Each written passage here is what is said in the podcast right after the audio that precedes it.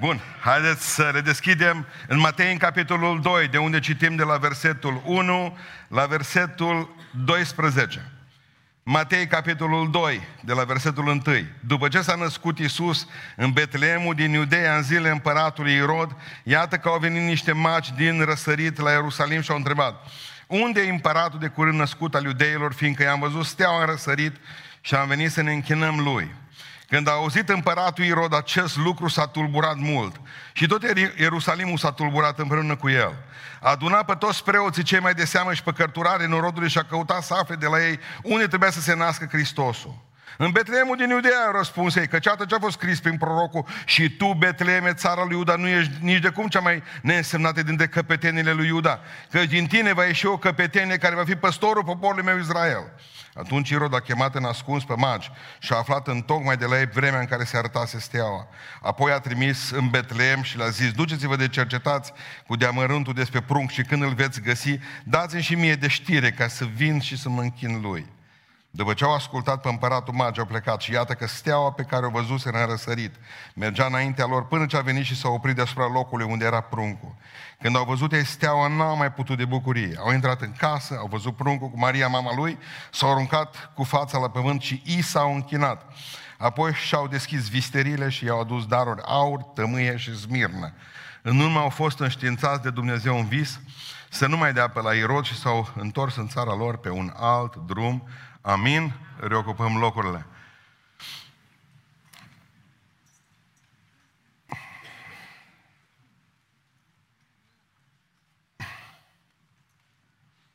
Așa îi numește Biblia uh, magi din răsărit. Liniștit poate să fie cuvântul și înțelept, adică oameni deștepți, oameni înțelepți. Oameni care au urmat o stea și au ajuns la Domnul Isus Hristos, au făcut o grămadă de drum pentru că teologii spun că au fost vreo doi ani de zile diferență între naștere și vizita asta a lor. Deci niște înțelepți. E diferență între înțelepciune și inteligență. Înțelepciunea este a folosi inteligența în scopuri spirituale. Deci este deasupra inteligenței. Inteligența vine de la maică ta, de la taică de la profesor, de la învățătoarea mea din clasa întâia, de la cărțile care le citești, de la dezvoltarea creierului, pentru că până la urmă cam asta se vrea cu noi. Dacă băgați de seamă toată informația prelucrată de gata, nu trebuie să mai gândești, creierul să putrezește, să faci un fel de pateu și pe aceea putem fi mai ușor de duș, de nas, de condus, de bajocoriți. Uh, inteligenți putem fi de la uh, din tot felul de lucruri. Înțelept te, înțelept te poate face doar Dumnezeu. Pentru că Biblia spune, cine nu are înțelepciune, ce să facă? Să o ceară, nu să meargă la facultate. Facultatea îți dă un set de învățături cu care poți să faci ceva sau nu mai poți să mai faci ceva după aceea în viață. Cei mai mulți nu mai fac nimic cu ce învață acolo, dar asta e altă treabă. Și asta ține de România, nu ține de noi. Oamenii ăștia au fost înțelepți. Deci, ăsta e primul lucru care învățăm în seara asta. Au fost înțelepți. De ce? Pentru că au crezut în Dumnezeu creației. Să vă explic. Ei când s-au uitat în sus la cer și au dat seama că cerul ăsta, cu stelele alea, e făcut de Dumnezeu. Pentru că dacă nu-și credeau că cerul e spiritual, dacă nu vedeau stelele știind că le mișcă un anumit Dumnezeu care este deasupra tuturor lucrurilor, nu plecau de acasă. Pentru că în momentul în care privești că tot ce ai făcut e făcut de un Dumnezeu care știe ce face, de multe ori privind soarele de afară sau luna, sau stelele, vii să-i mulțumești lui Dumnezeu pentru ceea ce a făcut. Adică ei au știut că Universul a fost creat, deși savanță de astăzi spun că nu-i creat, că e la întâmplare făcut. Privind spre cer, au văzut lucrarea lui Dumnezeu. Și au înțeles că Dumnezeul acela care a făcut cerurile și pământul le transmitea un mesaj de maximă importanță. Citeam despre doi oameni care s-au dus și au vizitat Marele Canion în Statele Unite ale Americii, cea grandioasă formațiune. geologică a lui Dumnezeu, de Dumnezeu făcută. Și în momentul în care au ajuns acolo, s-au, unul dintre ei pur și simplu s-a extaziat când a văzut și a zis, mare Dumnezeu ăsta, care a făcut, s-a uitat acolo în jos, sau un kilometru și jumătate, s-a uitat și a zis, mare Dumnezeu ăsta care a făcut lucrurile astea. Celălalt, plictisit, o scuipat în uh, defileu, acolo în jos, în, și a zis, niciodată n-a scuipat un kilometru și jumătate, zice. Doi oameni, unul vede pe Dumnezeu creației și celălalt stă nepăsător și își bate joc de creația lui Dumnezeu, ca mai târziu după aceea să-și bată joc de Dumnezeu creației. În fața acelui tufiș cu spini arzând, Moise își dă seama că e Dumnezeu și alții mâncau semințe. Pentru că până la urmă, tu alegi ce vrei să vezi. Tu. Nimeni nu o să te învețe la școală că te-a făcut Dumnezeu. O să te învețe că mai că tu a fost orangutan.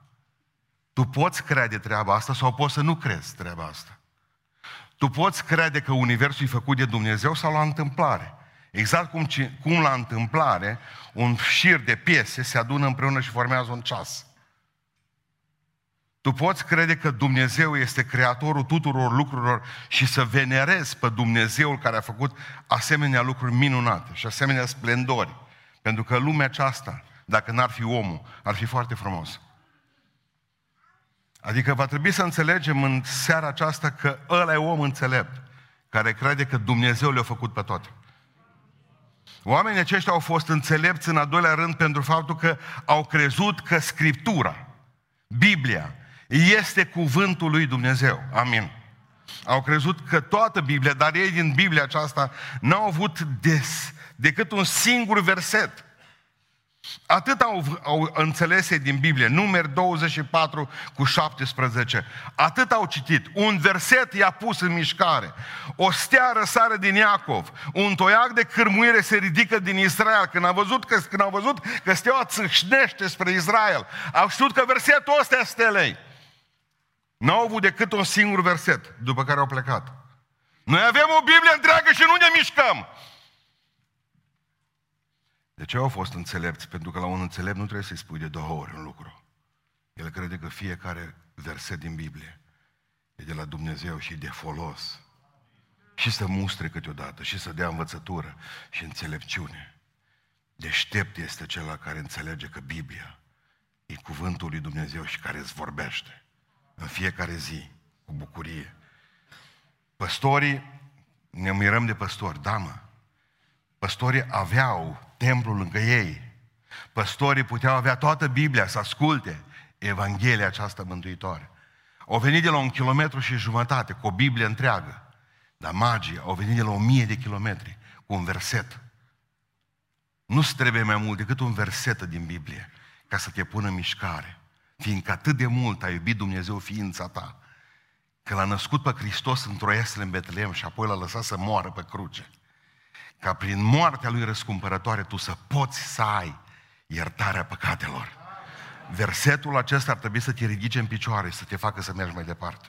Să înțelegi că Dumnezeu ți artă orice păcat, cu condiția să nu-l mai faci, să te lepezi de el și să te pocăiești. Un verset ar trebui, dar la, scuzați-mă, la un înțelept îi dai un verset și îl înțelege. La nebun poți să dea o Biblie întreagă și nu știi ce să facă cu ea. Mă gândeam ce spunea Tozer zilele acestea, citesc o carte a lui Tozer și spunea că n-ai cum să te faci un creștin întreg fără o Biblie întreagă. Spunea el, un creștin întreg e construit un, de un om care ține o Biblie întreagă în mână. Știm câteva versete, știm câteva lucruri pe care le-am auzit, ni se pare că scrie sau nu scrie. Așa? Așa am primit, așa am auzit în bisericile noastre. Dacă vrei să fii un creștin întreg, folosește o Biblie întreagă. Și asta înseamnă trecere de la laptele duhovnicesc, care, care anumite versete laptele, la hrana tare, care e toată Sfânta Scriptură. Toată. Și ai din Vechiul Testament, și ai din Noul Testament, și psalmii, și cântarea cântărilor. În fiecare verset se ascunde Dumnezeu. În fiecare verset se ascunde harul. În fiecare verset se ascunde cerul și iertarea. Un om înțelept este omul care știe că toate lucrurile le-a făcut Dumnezeu și că Biblia este cuvântul lui Dumnezeu. Numai că unde e multă înțelepciune și multă prostie. Proverbul românesc. Oare câte multe lucruri proaste poate să facă un om deștept, un înțelept? Multe. Observați cu ce începe Biblia. Cu prostia lor. Erau la Irod. De ce au greșit? Au fost greșiți. Cel mai prost lucru pe care poate îl face un om deștept, un om înțelept, știți care este? De fapt, sunt mai multe. Haideți să vă spun câteva dintre ele. Unu. Un om deștept să face praf și pulbere. Un om înțelept se face praf și pulbere în momentul în care încetează să se mai uite în sus. Cuvântul Dumnezeu ne spune că steaua aceea a fost pe cer. Ca să poată să ajungă în timp, probabil că a fost pe cer și zi și noapte, să nu se rătăcească. Și steaua aceea s-a dus în fața lor. Și ei au plecat după stea și steaua s-a uitat la ei și când vedea că s-o bosâți, steaua punea frână. Și când se ridicau și dormeau, după ce, se, după ce dormeau când se ridicau, steaua pleca înapoi, în față. Și a fost bine câtă vreme s-au uitat la cer, pentru că toate, până la urmă, ne vin de acolo. Dar în momentul în care a văzut Ierusalimul, orașul, luminat, templu cu acoperiș din aur, în clipa aceea ochii lor au căzut de pe cer, exact, exact așa cum îți pierzi totul când uh, văzut, mă mai duc așa, dar rar se întâmplă, că nu-mi place să fac cumpărături. Dar mă duc, uh, dacă trebuie să mă duc într-un mall din ăsta, să mă duc, că sunt și librăriile acolo. Vezi o grămadă de oameni drogați. Nu mai văd nimic. Trec peste tine. Dacă pândi ceva într-o vitrină, deci ferească Dumnezeu să stai în calea lor. Nu mai poți vorbi de cer. Pentru că deja privirea le-a căzut jos. Când a văzut orașul, capitala, frumusețea aceasta umană, ochii au plecat din cer jos. Dintr-o dată, atenția l-a fost distrată și ești în, o pierdut drumul. Așa pici din pocăință. în momentul în care privirea ta coboară spre pământ, spre lucrurile de pe pământul acesta. Așa părăsești drumul. Ăsta e primul pas când încetezi să te mai uiți la Domnul. Când nu mai vezi pe Domnul în orice lucrare. Când nu-ți mai ajunge Domnul. Și când nu-ți mai ajunge Domnul, nu-ți mai ajunge nici salariul, nici familia, nici prietenii, nici biserica. Atunci încep să derapezi de pe drum. În momentul în care privirea ta pică pe evenimentele mundane, pe lumea asta rea, pe lucrurile acestea care ți se parcă grozave, după care până la urmă, după ce le-ai gustat, au un gust amar și te întrebi, mai există ceva? Adică viața noastră devoțională zilnică ar trebui să se bazeze pe ceva. Știți, unul dintre versetele grele pe care le înțeleg foarte greu este din Isaia 51 cu 6. Ascultați un paradox al, al, al Bibliei, Isaia 51 cu 6. Ridicați-vă ochii spre cer și priviți în jos pe pământ. Mă, am una din două. Ridicați-vă ochii spre cer, zice Isaia, și priviți în jos pe pământ. Nu pot face o una o alta. Ce vrea să spună? Atunci m-am dus și am căutat. Ridicați-vă ochii spre cer ca să aveți o privire cerească. Apoi cu privirea cea cerească puteți coborâ pe pământ. Pentru că veți vedea toate lucrurile prin prisma cerului. Niciodată invers, că în momentul în care v-ați ridica ochii din pământ spre cer, nu mai vedeți nimic, vedeți cerul ca pământul. De ce e interesant asta? Pentru că toate ne vin de acolo de sus din cer. Știam despre un englez, Edwin Robinson, a avut un accident de mașină în anul 1988. În urma acestui accident de mașină, a rămas și orb și surd. Nu au reușit doctorii, au spus că e ceva la creier, nu au reușit doctorii să-l facă, nici să vadă, nici să audă. 9 ani de zile au stat orb și surd. Și într-o zi, pentru că el a spus că toate lucrurile vin de la Dumnezeu, știut-o Dumnezeu de ce m-a lovit. Omul liniștit. Și dacă Dumnezeu vrea să mă vindece, zice, El o poate face. Dacă doctorii zic nu. Și acum ascultați ce ciudat e Dumnezeu. 9 ani mai târziu, omul e trăznit de un fulger. Pău! Jos, negru. L-au băgat în pământ, după ce l-au scos afară și vedea și auzea. Îi trebuia în un curent o leacă mai tare, doctorii nu, nu au avut curaj. Și a zis Dumnezeu, nu o lasă că te fac om. Așa că să nu vă temeți de trăsnete. Vreau să înțelegeți în această zi că în momentul în care veți înceta să mai priviți pe Dumnezeu, viața voastră merge în jos. Al doilea lucru la ei, care au făcut să fie greșiți, au crezut prematur că au ajuns. Ei când au văzut Ierusalim au gândit, bă, un rege se naște în Ierusalim, gata. Au văzut că steaua e tot în dreapta, steaua nu, e tot în stânga. Mă, steaua zice, o fi obosită. Pentru că steaua tot, bă, haideți mă, proșă, haideți aici. Nu, nu, nu, nu, nu, nu, nu, nu, nu. Noi mergem că uite-te că dacă un rege trebuie să se nască, regii se nasc în palat și au plecat acolo, gata, au fost fericiți. Cum au ajuns? Și știți ce era interesant? Pentru că problema era că Ierusalim era aici și ei nu știau când steaua cotit spre stânga, cât mai merge steaua aceea. Ne dor picioarele. Ne-am spălat și noi. Ne-am dat jos sandalele din picioare.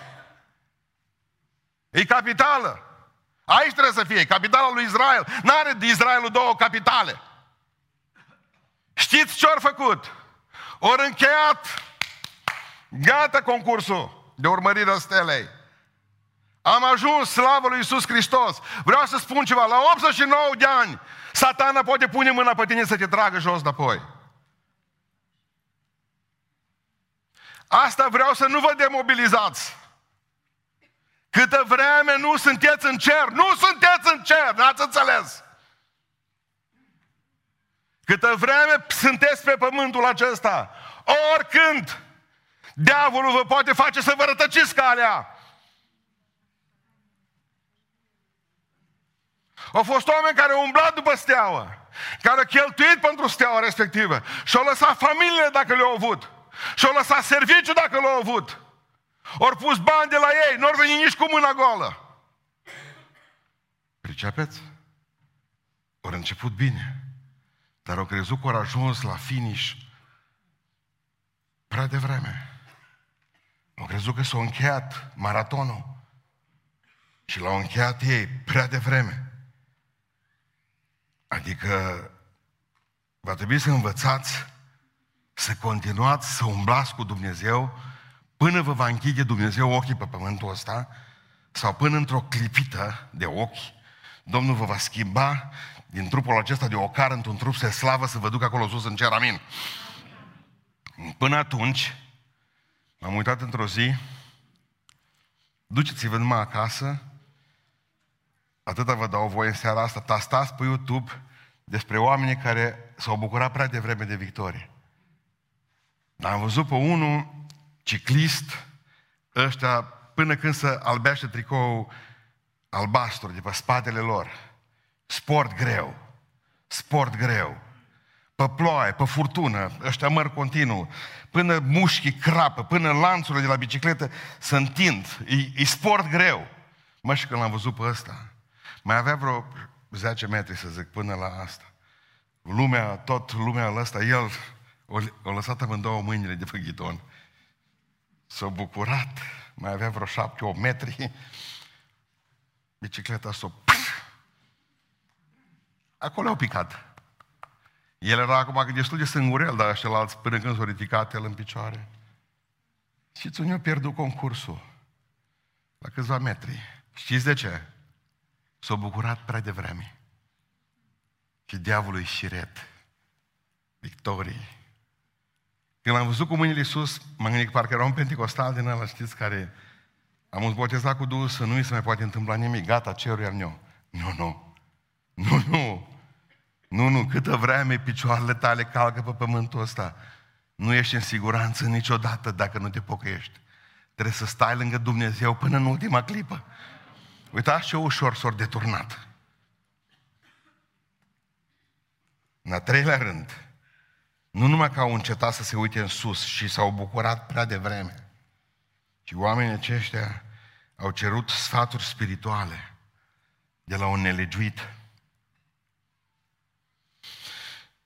S-au dus direct la Irod, au presupus că regele îi beat bun ca ei. Au presupus că dacă ei cu școală și sunt oameni înalți, pentru că în altă parte spune că niște împărați au venit. Tertulian vorbea de oameni, de domnitori. Asta înțelegeau în urmă cu 2000 de ani. Tertulian a trăit prin 200. Și ce s-au gândit? Dacă noi suntem băieți buni, toată, toți împărații sunt băieți buni. Ei nu știau deja că omul ăsta nebunise. Irod. S-au dus la Irod și au crezut că Irod era de treabă ca ei. Și acum m-am gândit, o grămadă dintre noi luăm lecții în viață. De la ratați. Ratații ne învață ce e succesul. Păcătoșii ne învață ce e Dumnezeu. Lăsați-vă, zice, cu el cu tot. Întrebăm pe hoț dacă să furăm sau nu. Fiind cistiți.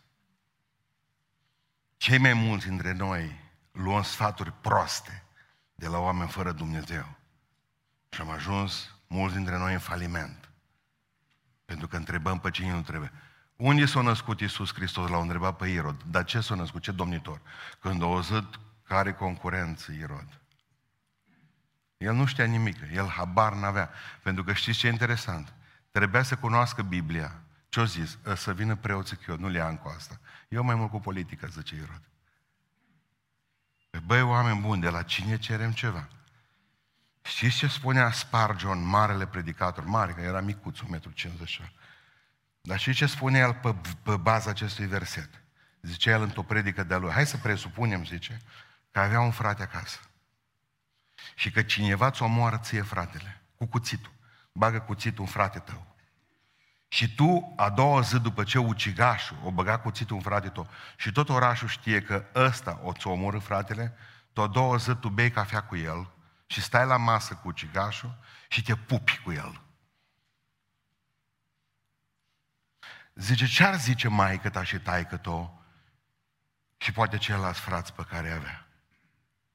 Nu că sunteți complici, ba da. Care este cel mai mare dușman al Domnului nostru Isus Hristos? Ucigașul Domnului nostru Isus Hristos cine este? Păcatul. Păcatul meu și păcatul tău l-a pus pe Hristos pe Golgota și Hristos a murit pe Golgota. Dar noi cu cine suntem prieteni? Cu păcatul. Deci noi suntem prieteni cu ucigașii cu ucigașul Domnului nostru Isus Hristos. Ne spunem că iubim pe Isus, corect? Dar noi suntem pomână cu acela care l-a omorât pe Domnul, păcatul. Ați înțeles ideea? Are sparge o dreptate. Are. Nu poți să zici nimic. Pentru că zi de zi, în loc să ne ducem să cerem de la Domnul cuvânt, cerem de la oameni. Măcar dacă am cere de la oamenii lui Dumnezeu, dar cerem de la tot felul de ciudați. Știi de ce se vor duce mulți în iad? Pentru că au întrebat pe alții dacă trebuie să se pocăiască sau nu. Dar cum să spună ție un păgân de om că e bine ce faci să te pocăiești? Cum să spun un irod ție ce să faci în viață. A patra greșeală pe care au făcut-o este că au uh, considerat că lumea îi va încuraja în mersul lor spre Hristos. O mers și a spus în tot Ierusalimul, am găsit o stea, mergem după stea. Noi suntem oameni care ne vom duce cu Hristos de aici încolo. S-au așteptat tot Ierusalimul, bravo! Uită niște oameni buni care vor să sfințească viața și vor să meargă după Isus Hristos, după Mesia și noi îl așteptăm. Așa a fost. Nu. Zice că tot Ierusalimul ce a făcut? Oamenii cred că dacă vor să se pocăiască, toată lumea aplaudă. Bravo! Bine că v-ați pocăit. Uite, mă gândeam eu de mult. Nu e așa! Când vrei să te pocăiești, imediat pleacă și nașii, și neamurile, și maică ta, și taică tău. Hristos a spus clar, cine vine la mine rămâne fără mamă, fără tată, fără frați și fără surori. Pentru că omul va avea dușmani pe cei din casa lui, punct! Scrie în Biblia asta? Cine te va încuraja pe tine că vrei să te pocăiești? Du-te și spune la șef. Exact cum îmi spunea o soră zilele astea. Zice, frate, eu m-am pocăit de patru luni de zile. Mi-a spus că unde lucrează, zice, noi toți furăm de la firma aia. Na bun. Zice, șeful, știi că furăm. Am mai pus niște camere în plus, dar noi zice, știm să furăm cu camere cu tot. Asta e frumos la români. Până nu trebuie să te descurci și cu camerele astea. Dar zice, eu m-am pocăit. Și m-am dus și am spus la șeful că m-am pocăit. Ești o proastă. Dar șeful zice, eu te-am furat până nu. Adică să te pocăiești, mai bine mă furai în continuare. Ce de asta? Nu mergi nici măcar un argument care ar trebui să ne doară. Câștigul personal. Sau pierderea personală. Ce vreți dumneavoastră? Așa s-a nervat, zice șeful. A zis, bine că te-ai prostit de cap și tu. Tot Ierusalimul s-a tulburat. Astăzi citim despre incidentul ăla de la Seattle cu, de la, uh, cu aeroportul, am mai găsit unul tot de anul trecut. Femeie în, aceeași, în același oraș american, în statul Washington. Femeie de 25 de ani, însărcinată în luna a șaptea, călătorind într-un autobuz mijloc de transport în comun a primăriei. A fost dată jos în ploaie, femeie gravidă de 25 de ani, de către șofer. Pentru că a avut curajul, tupeu, a zis el, nesăbuința de a vorbi despre Hristos unui om din autobuz. A pus piciorul pe frână, șoferul, a deschis ușa, a mers și a luat-o de umăr și a trimis-o în ploaie. Femeia însărcinată în luna șapte. Pentru că toată lumea, toată lumea să tulbură când tu vorbești despre Dumnezeu sau că vrei să te pocăiești. Și acum vreau să-ți răspund la o întrebare pe care o pui. Ce zici, frate? Să spun ce vreau să fac? Nu. Nu. Să vii și să-L urmezi pe Domnul, punct. Și ce se va după aceea? Ia. Atâta va fi. Pentru că în momentul în care pui întrebări, tu ești gata. Tu înseamnă că tu nu ești convinsă și convins cum trebuie. Corect? Vă aduceți aminte întâmplarea aceea ciudată, frumoasă, când au stat în fața cuptorului de foc și au zis Nebucanețar, dau drumul la muzică încă o dată, nu mai da. Că noi nu avem timp să-ți mai răspundem, să mai ascultăm o dată muzica ta. De ce? Că dacă ne gândim, dacă tu ne spui că poate nu ne-am gândit bine înainte, la noi satana exact cu asta va veni. Când tu accepti timpul de gândire a diavolului, înseamnă că tu nu te-ai gândit bine înainte. Corect? Nu, nu avem timp de discuții. Eu mă pocăiesc. Hotărârea mea e să merg pe drumul ăsta, indiferent cât mă costă. Nu mă duc și între pe ei rod, dacă e de acord să mă pocăiesc eu. Nici saturi spirituale nu-i cer lui. Nu mă opresc din călăuzirea stelei. Nu ridic privirea, nu cobor privirea spre pământ. Câtă vreme n-am privire de om ceresc. Iată ce greșeli au făcut. Și întotdeauna să știți, când derapez, eu derapat de pe drumul principal, există consecință. Și prima consecință este că au pierdut timp. Să vă explic. Nu știu cât au întârziat în dreapta spre Ierusalim, dar timpul a fost un timp pierdut. Până s-au întors înapoi la intersecție, până au luat-o înapoi după steaua, să ajungă la Betleem, el a fost timp pierdut.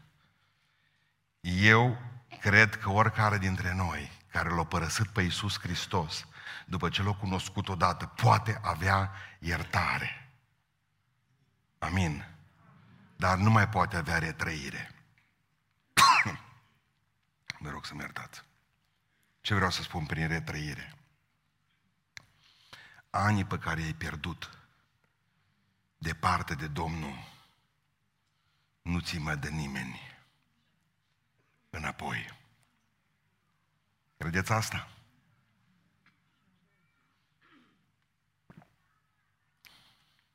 Salut, Anie. Mă zice, a fost în lume perioada asta.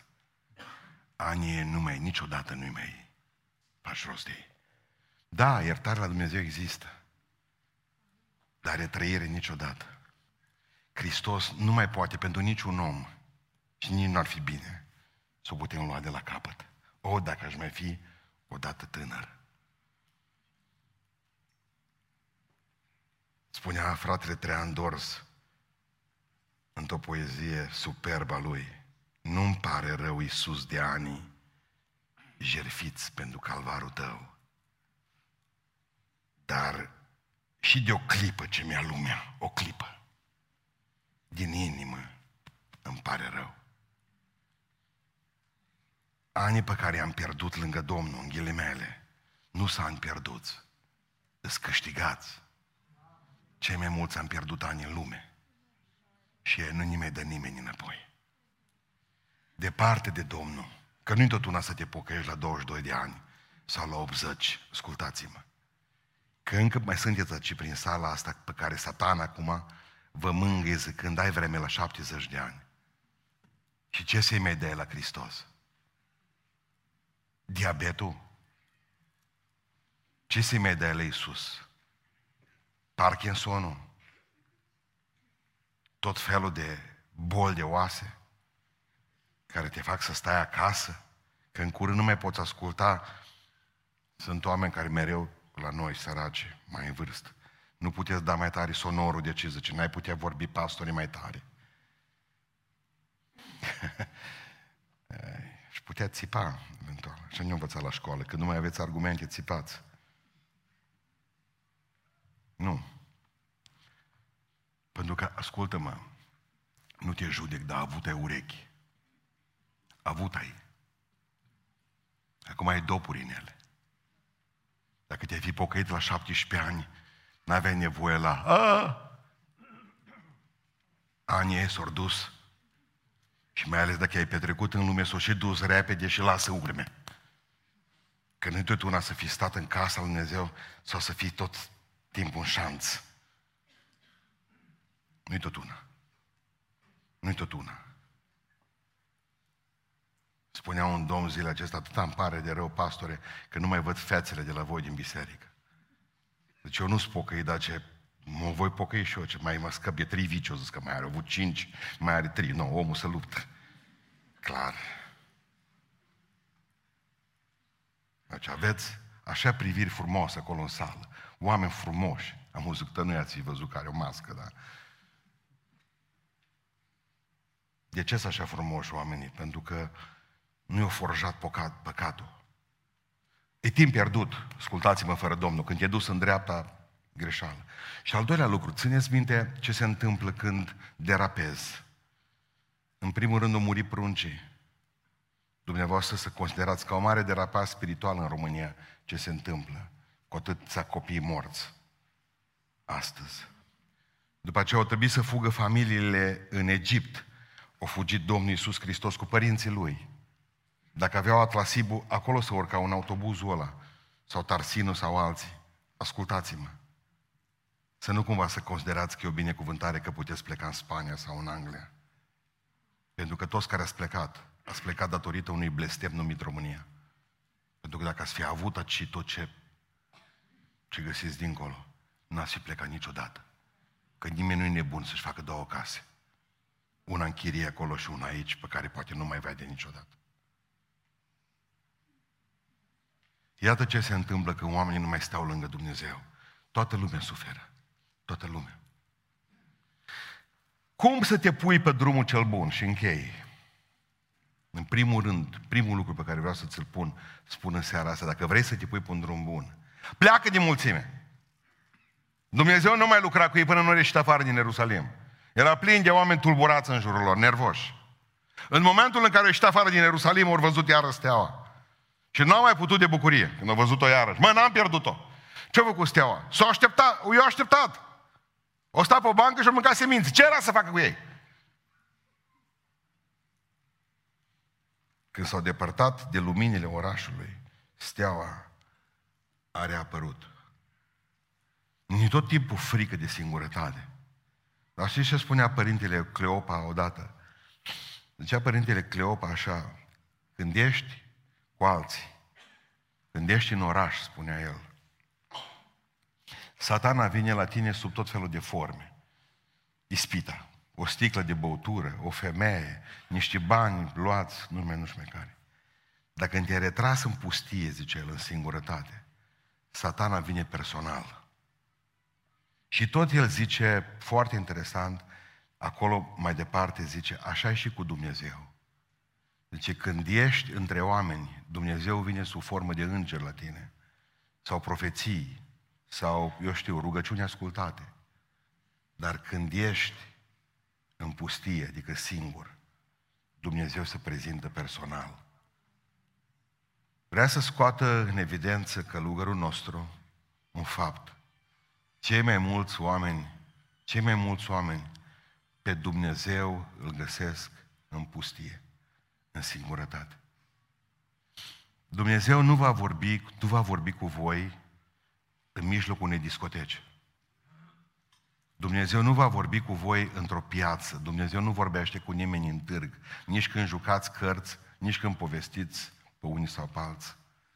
Dumnezeu se prezintă la omul singur care se duce acasă și zice, bă, eu pe, pe drum cu voi de astăzi salut. Și vă garantez că Dumnezeu îi vorbește acolo unde există. Dar pentru asta trebuie să ieșiți afară din mulțime. Doi, uitați-vă din nou în sus, la cel ce este căpetenia și desăvârșirea credinței și mântuirii noastre, adică la Isus Hristos Domnul. Doamne, că am pierdut că m-am uitat în jos, mă uit iarăși în sus la Tine călăuzește în viața. Nu mă mai lăsa să te pierd. Călăuzirea ta, Doamne, soții tot timpul în fața ochilor mei. Nu lăsa ca ochii mei să alunece de la călăuzirea ta, de la steaua ta. Al treilea lucru, reînnoiește-ți credința în cuvântul lui Dumnezeu. Pe drum, ce-or fi zis? Proști am fost noi. N-am avut noi cuvântul lui Dumnezeu. Unde scrie acolo în cuvântul ăsta din numeri din 24? Unde scrie acum că Hristos trebuia să se nască în Ierusalim? Nicării, nu atunci. Ce căutarăm noi acolo la Irod? De ce ne-am pierdut noi? Pentru că n-am mai avut încredere în cuvântul lui Dumnezeu și când lași Biblia pe noptieră, ești om terminat. În urmă cu vreo 30 de ani, mi se pare, în 1990, un mare ziarist englez care a murit el acum, am uitat cum îl cheamă, dar nu asta e important, a făcut un experiment ciudat. O la 400 de oameni mari din, din Anglia, parlamentari, oameni de afaceri, care au reușit în ceva, profesori universitari, numai oameni care aveau un CV impresionant. Și le-au spus așa, dacă prin absurd, că se mai întâmplă, ar trebui să mergeți trei ani de zile în pușcărie. Trei ani de zile. Și ar trebui să vă luați cu voi trei cărți. Care ar fi cartea primă, în ordinea importanței pe care îți luau? Și 75% dintre ei au spus că Biblie, dar știți ce e interesant? A fost faptul că cei mai mulți dintre ei, 90%, erau agnostici și atei. Și au zis că vor lua Biblia cu ei, prima carte în pușcărie. De ce? Ateu fiind, agnostic fiind, știi că e singura carte care atunci când ai de necaz, te ajută. Că doar întrebarea a fost dacă ai merge în pușcărie, nu dacă ai merge în to, insulă exotică. Dacă ai merge în pușcărie, la wc turcesc, care ar fi prima carte pe care luau? Și ateu zis Biblia. Și agnosticul zis Biblia. De ce? Nu există carte să dea speranță. Cum e cartea lui Dumnezeu. Citiți-o. Trăiți-o. Aplicați-o. Următorul lucru. Urmează-ți steaua. Pentru că am ajuns la concluzia aceasta că Dumnezeu îți dă suficientă revelație. Când au pus-o pe foc pe Ioana Dark, englezii, o zis unul dintre ofițeri, asta pretinde că vorbește cu Dumnezeu. Dar zice ofițerul ăla alt mai mare, dar de ce mie Dumnezeu nu vorbește? Numai ei. Poate zice ofițerul ăla, poate că dumneavoastră nu ascultați. Pentru că marea noastră întrebare este dacă Dumnezeu ne dă suficientă revelație, adică ne dă suficiente de multă călăuzire. Da, 100%. Poate veni câteodată doar noaptea călăuzirea asta. Dar urmează. Urmează. Nu-ți fie rușine să vorbești despre Dumnezeu. Nu dacă dumneavoastră știți de un anumit tip. Băiat bun. Cu nume ciudat, Avram Iancu. Așa i-au pus părinții nume. E din Petroșan, bibliotecar. A reușit o performanță ciudată, mai țin minte, în 2018. 2018. 650 de kilometri au notat de la Sulina până la Istanbul. 650 de kilometri au notat. 60 de zile, dintre care 50 de zile au stat numai în apă. 15 15 km pe zi a fost media zilnică, deci. Și au ajuns până acolo. Cel mai bun înnotător pe care l-a avut România. Și l-a decorat domnul președinte Iohannis cu steaua României în, rad, în grad de cavaler. Știți ce scrie pe steaua României? Când o să o primiți, o să vedeți.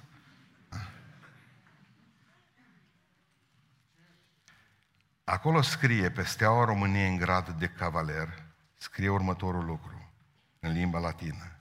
Infide salus. Asta înseamnă în credință e mântuirea. Frumos, nu? Mă și gândesc cum o ținut domnul președinte de mână. În fide salus. Dar ce am vrut să vă explic la asta? Știți ce a zis președintelui țării? Și-o pus și pe Facebook chestiile astea. Puteți să vedeți contul lui Avram Iancu. Deci așa cum Dumnezeu și-o călăuzit magii pentru stea, așa mă rog ca Dumnezeu nu steaua aceasta, ca asta de metal, să călăuzească România într a găsi pe el mai bine, mai puternic și mai curat. Pentru că zicea el, Avram Iancu, numai în credință, așa cum scrie aici, e mântuirea. Numai în credință e mântuirea. Și ce înseamnă asta? Urmați-vă steaua când Dumnezeu v-a spus un lucru. După ăla. Nici la stânga, nici la dreapta. Că omul care să pune mâna pe plug nu se uită nici în stânga, nici în dreapta, nici înapoi. Ci merge înainte. Când s-a pus înapoi pe drum, nicio divizie, nici un pluton, nicio companie de-a lui Irod nu mai întorcea înapoi. O zis, am greșit odată. Ajunge. De aici încolo numai după stea. De aici încolo numai după stea. Și închei spunându-vă ultima învățătură pentru a putea avea parte de întâlnirea cu Hristos. Niciodată să nu priviți în urmă. Niciodată. Și ce este interesant? Că în momentul în care au ajuns în Betleem, steaua a dispărut. De ce a dispărut steaua și nu i mai dus înapoi acasă? Steaua, în primul rând, a dispărut că s-a văzut când a văzut pe Iisus. E rușine. Nu putea să stea și ea să strălucească pe cer. Adică, observați, magii deștepți, zice că s-au pus pe, pe genunchi și s-au închinat pruncului. Deși era și Maria de față. Nu a făcut greșeala să se închine Mariei. Câte vreme este prunc, nu vă închinați la surogate. Este Hristos, lăsați celelalte lucruri. Pe Sfinții prețuim și pe Maria o prețuim, că e mama născătoare de Dumnezeu, fântâna ferecată din care a curs izvorul mântuirii. Hristos, cum spunea Antimi Vireanu. Dar noi ne închinăm doar pruncului, doar lui Iisus Hristos. Și în momentul în care a dispărut steaua, nu ar mai avut călăuzirea stelei, dar Dumnezeu nu și lasă pe lui niciodată fără călăuzire. Și un înger al Domnului a venit și le-a spus în locul stelei.